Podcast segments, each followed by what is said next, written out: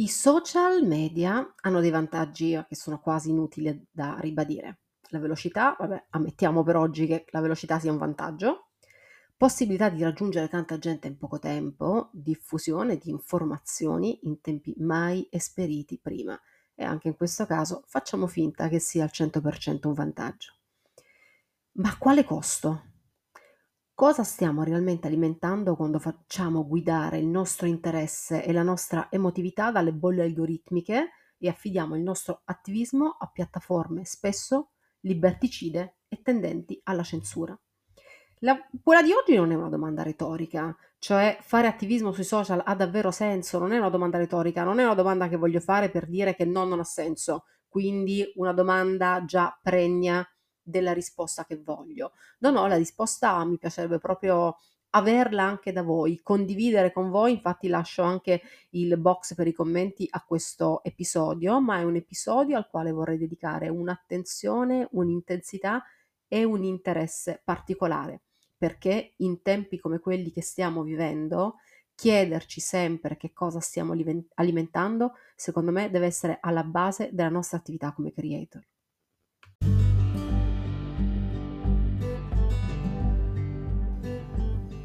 Ciao, io sono Sabrina Barbante, blogger, SEO strategist e sono anche la tua blogging coach.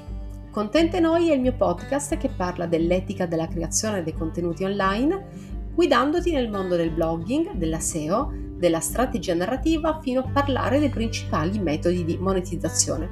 Seguimi su sabrinabarbante.com, il mio blog, per leggere di blogging e viaggi, ma in chiave sociopolitica.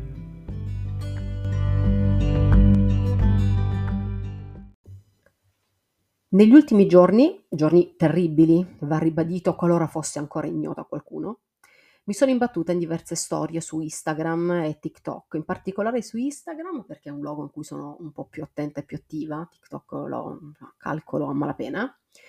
Dicevo, mi sono imbattuta in dei post in cui creator con un discreto seguito, che condividono spesso notizie sul fronte medio, medio orientale, ad esempio, denunciavano una scarsa attenzione alla tragedia in corso a Gaza da parte di altri creator.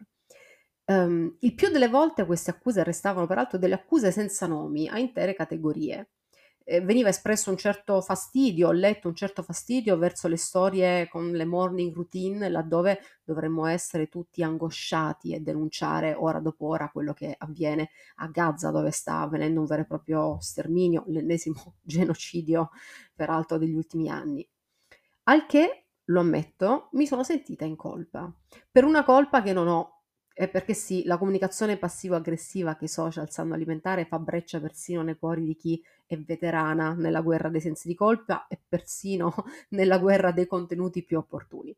Perché anche io leggo e studio, mi informo e soffro e voto e piango, Dio sa quanto piango. E come me tanti e tante. Ma con che coraggio io dovrei parlare nella mia storia uno della tragedia in corso a Gaza e nella storia 2, che ne so, delle mie candele accese per Halloween. Il punto è, io mi chiedo, e vorrei, ripeto, una risposta anche da te. È realmente possibile, credibile, fare serio attivismo solo sui social, postando una denuncia fra il posto in cui promuoviamo i nostri prodotti e il posto in cui parliamo della nostra beauty routine? C'è sempre da dire che io vengo dalla generazione in cui l'attivismo non passava dai social e non passava dal web perché il social e il web non c'erano quando io avevo diciamo 15-20 anni. E l'attivismo passava mm, principalmente da, da, altri canali, anche la denuncia eh, passava da altre manifestazioni. Eh, ecco, però diciamo che se mh, dovessi trasporre negli anni 90 e i primi anni 2000 una forma di attivismo, dove l'attivismo spesso passava ehm, non solo da attività di piazza, ma anche da boicottaggio, cioè scelte di consumo, probabilmente noi negli anni 90 avremmo anche ad esempio boicottato Meta e TikTok, strumenti soggetti a censure, algoritmi fumosi che spesso ci portano all'autocensura, invece di usarlo come canale prescelto per veicolare la propria comunicazione e soprattutto il proprio attivismo. E poi, altra domanda, la nostra sensibilità, che, che faccio, è una domanda che faccio per condividerla con voi che mi ascoltate, la nostra sensibilità è autentica o dipende dalle bolle algoritmiche quali, nelle quali questi meccanismi di comunicazione ci inseriscono? Mi spiego meglio. Fino a qualche settimana fa ci svegliavamo la mattina seguendo con apprensione le notizie dal fronte ucraino. Eh, parentesi, lo sapete, io lo faccio anche adesso. Oggi siamo con il fiato sospeso, il cuore spezzato e un alienante senso di impotenza per il massacro di civili a Gaza da parte dell'esercito di Israele. Più o meno nel frattempo, in Cina, paese il cui governo controlla TikTok, continua il massacro e il genocidio culturale degli uiguri, la minoranza islamica perseguitata in Cina.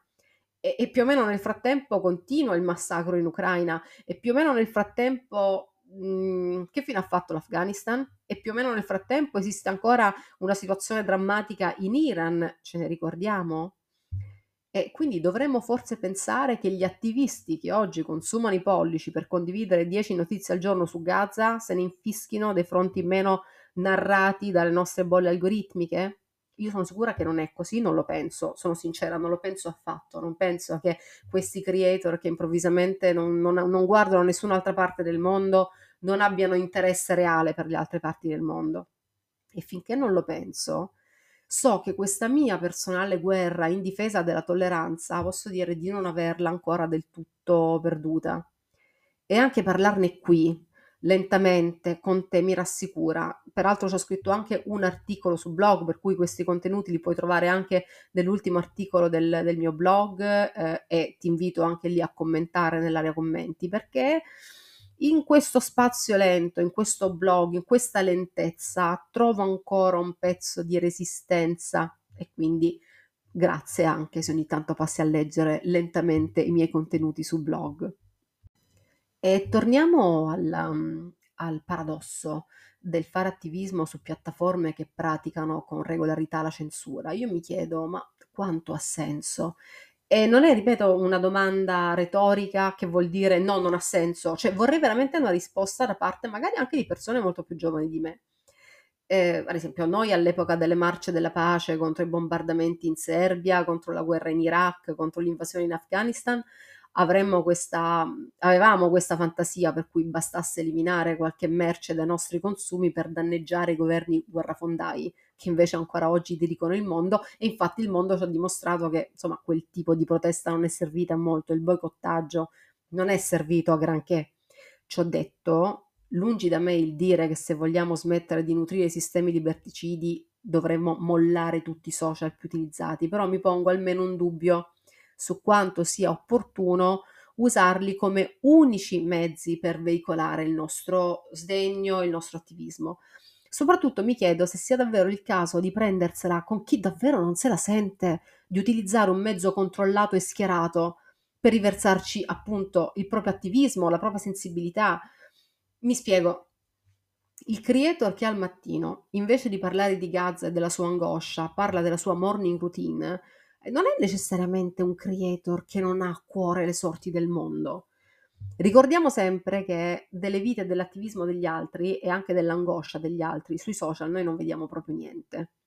Non condividere qualcosa su Instagram, una paura, un'indignazione, non vuol dire non provarla, cioè le cose non esistono soltanto se le postiamo su Instagram.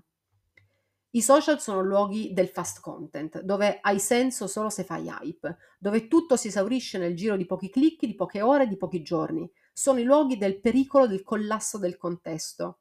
Cioè, i social network sono questi micro non luoghi in cui sono raggruppate persone molto diverse.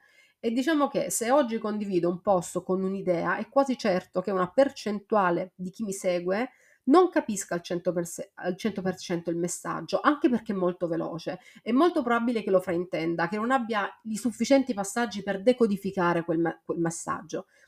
E il, quello che raggiungiamo è che invece di farci portatori di pace, diventiamo portatori di idee e di opinioni polarizzate. E noi, con i nostri post di denuncia, che cosa stiamo alimentando? Stiamo facendo denuncia o stiamo alimentando odio? Esempio, odiosa, veramente odiosa, è la pratica di alcuni influencer israeliani eh, di deridere i civili a Gaza. È proprio un trend che sta andando, terribile, che sta andando in questo periodo. Ma se io condivido questi contenuti, i contenuti più esecrabili di questi idioti, che cosa alimento? Consapevolezza o odio antisemita? Terribile l'azione di terroristi senza scrupoli, artefici dei fatti del 7 ottobre, ma se condivido dei video delle loro violenze senza filtri, che cosa alimento? Consapevolezza o rabbia e radicalizzazione dell'odio anti-islamico? E io personalmente un po' solidarizzo con quei content creator che vorrebbero anche dire qualcosa che pensano e provano sui fatti terribili che accadono nel mondo e magari anche, vorrebbero anche asserire la loro posizione, ma hanno pudore nel sapere che il loro post successivo sarà sugli outfit of the day e magari hanno pudore a esprimere in 30 secondi pareri che esperti di geopolitica non riescono a spiegare bene, bene neanche in ore di dibattiti televisivi. Ecco, il pudore. Personalmente, all'epoca dei messaggi faciloni, clickbait da 30 secondi sui social, in cui tutti possiamo sentirci attivisti con un click, se qualche micro influencer, se qualche content creator ha il pudore di non parlare di cose di cui non sa abbastanza, io la vedo anche come un'ormai rara forma di rispetto per i fatti, a scapito del mercato delle opinioni che creano hype.